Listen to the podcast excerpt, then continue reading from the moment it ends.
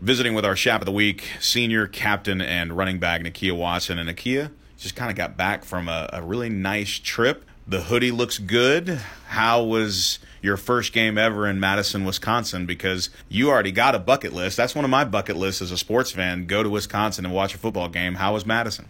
Uh, it was fun. Um, the the coaches were real nice. Uh, the players, I mean, like they took not only me but Braden took us in. I mean, the game the game was crazy. It holds eighty thousand people, and eighty thousand people physically make the stadium shake on the jump around. It was a real nice place. So you've been to college games before, but you've never been in that atmosphere before. What did it make you feel like? Here at home, it's a pretty good atmosphere. I mean, I'm, I doubt most of those people have ten thousand folks getting loud and, and and cheering you on here at home, but eighty thousand, you're not even there yet. You're not even experiencing that as a player. But how did it feel on the field? It felt, it felt good. Like it gave me goosebumps, and I was like, it got me a little nervous. But after after a while, it was just like, like I'm gonna be playing in front of these people for the next four years. Like you might as well get used to it. Uh, Coach Dodge always talks about what he looks for in leadership, how he appreciates guys that just put in the work and put in the time and don't really make it about themselves. And you don't find that very often. And it's funny, after two years and even some in the spring, you know, before you started last year, he said, you know, watch number 25. He's an old soul.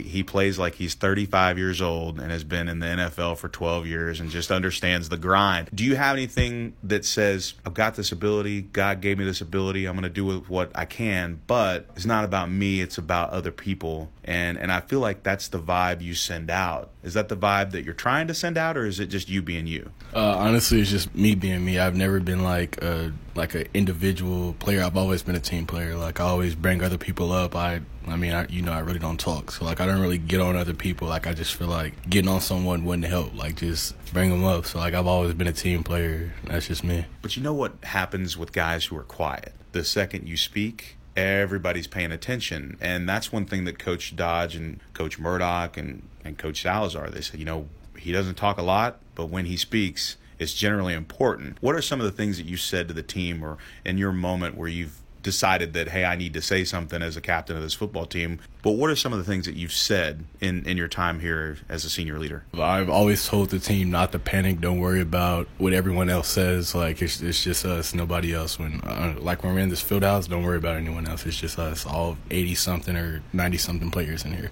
I like that because that hasn't been the case in years past you had an opportunity to play against Lake Travis, something that you did not get to do last year except in the playoff game. And then playoff game was kind of all over the place because of injuries and, and whatnot. But I feel like this year is a little bit more normal and you got a chance to play. Take us through your experience because that's 30 carries and 150 yards the hard way. And, and that's coming off back to back games where you put in 30 carries and you got a chance to impose your will. How did it feel playing in that game finally in the regular season?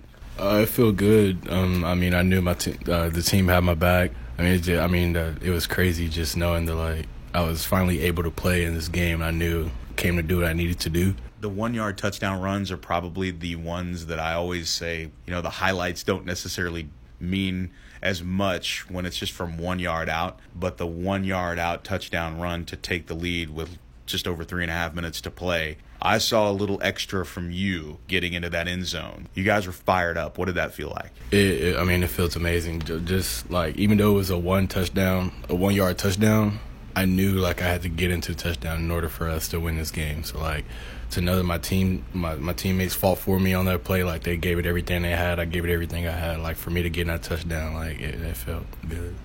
You're best buddies with Braden Cassidy, and you mentioned you guys go to Wisconsin together and, and, enjoy that trip. It's not often you, you look at a football team and say, you know, the defensive line and the running back, those two dudes are going to be best friends. And it's unique. But talk about your friendship with the guys that are, are nasty on the other side of the ball. Uh, my friendship with them, I mean, we have rivalry in practice, and we talk we talk smack to each other all the time. But we know it's just like all out of love. Like in the locker room, we're like, oh, like you know, it's just playing right.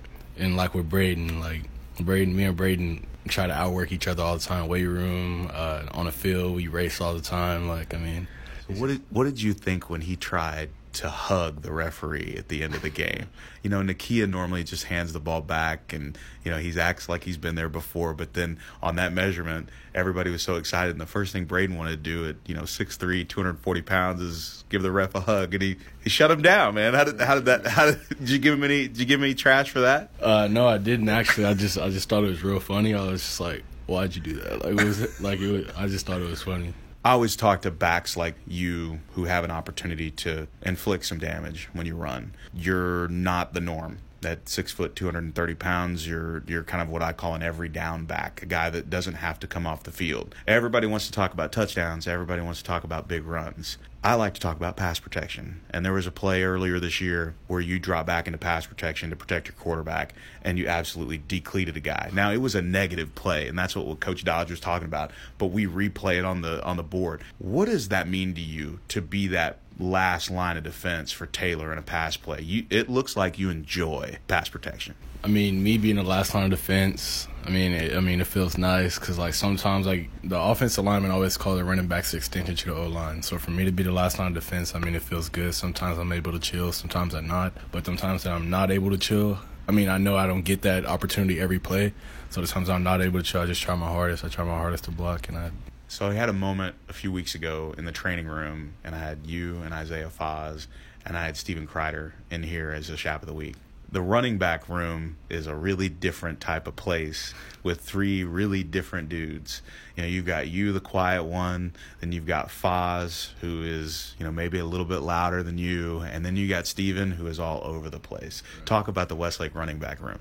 Uh, the Westlake, I mean, it's like it's not really like weird. Everyone's different, so it's like we got me, like you said, the quiet one. Isaiah, more of like the loud, talkative one. Then it's Kreider, outgoing. Then we have like just a five, like a five-one running back, Agar, and it's just funny. With Mitchell, Mitchell's just like I'm just there. And like Fabio is like the he's just always like he's like the jokester of the group. So like for all of us to be in the same room is just like Coach Wiesinger's like like every time we do something, he's just like I don't know. You just got to see it. That sounds like y'all have fun, and that's a lot of people forget that you know you're not pros, you're not in college yet, but there's a lot of attention that that, that comes to you. What I see that's different, and I'll tell you what Coach Salazar said here in this room before the Bowie game. He said generally your best players set the tone for how the team acts.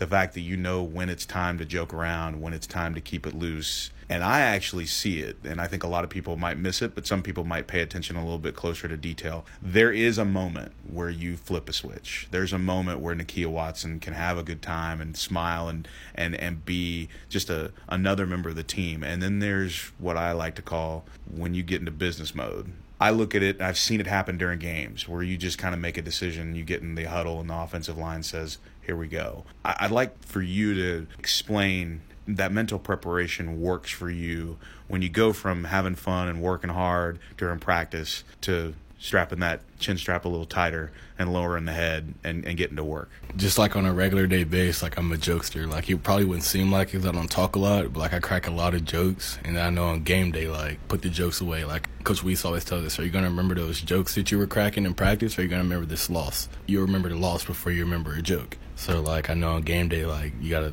flip the switch and just put on your game face. Uh, I told the offensive lineman just be violent and be physical, and like I'll take care of it from there. Offensive linemen are crazy. They're also the most intelligent dudes on the field, and I kind of look at that relationship between offensive line and running back. They call you the extension. You rely on them so much more than people realize, and I think you give a lot of love to them. Who's the craziest one up there? uh, I would say Garrett. Garrett Ayler's probably the craziest lineman I've ever seen. I mean, we saw how physical the Cedar Park scrimmage got, but what are some of the things that he does that just kind of like back you up a little bit? I feel like when Garrett gets mad, like just just let him be, like just stay out of his way, because like if you try to like calm him down, like you trying to talk over Garrett, it's just not gonna work. Other than that, he's a pretty, he's chill, he's a chill dude. Would you be a good linebacker? Yeah, I feel like I, I feel like I'd be good at any position. Is there any kind of moment that says, "Hey"? Maybe I just get one defensive snap. Maybe just in practice at, at some point in time, just say, hey, maybe go over to David Dickerson or Jake Ellinger and say, let me let me take this one. Do you ever get that that kind of urge to play defense every now and then? Yeah, always. Sometimes I just I want to deliver the hit instead of like being hit. I always ask Coach Munn and Coach Charles are like, can I play defense and like maybe on goal line? So when you do goal line, I'm like, can I do it now? Like no, the head said no. Like when they say the heads, they're talking about Coach Dodge. Yeah. So I have to like no, the head said no, so you can. I'm just like, all right. Me and Jake Ellinger always joke around like, oh, like let's switch one day and see what the coaches do, but we all know it's Yeah, like they won't notice. Final thought: I I look at what you have. Coach Dodge calls it kind of like a blue collar lunch pail mentality, selflessness. Hey, we're going to work today, and we don't have to look good doing it as long as we get it done. And I think that kind of embodies the way you run the football. It's like, hey, sometimes it's going to be nice, and sometimes it's not going to be nice. Four yards is four yards, and 78 yards is 78 yards. Whatever happens, happens. But I look at what you have the opportunity to do, and I always think about what is a guy like Nakia Watson thinking right before a game? What's he doing? What's what's he doing to get prepared to play football on a Friday night? I just I just tell myself like like you got this like you'll be all right don't panic just do what you do best don't overthink anything because I feel like if you overthink something then that's when things start going wrong so like just just do you and just like when you get the ball just find a hole and when you find a hole just hit it as fast as you can So the name of this Chapcast is "Don't Overthink It" with Nakia Watson. right Thanks so much for doing this, man. Good luck with the rest of the way. thank you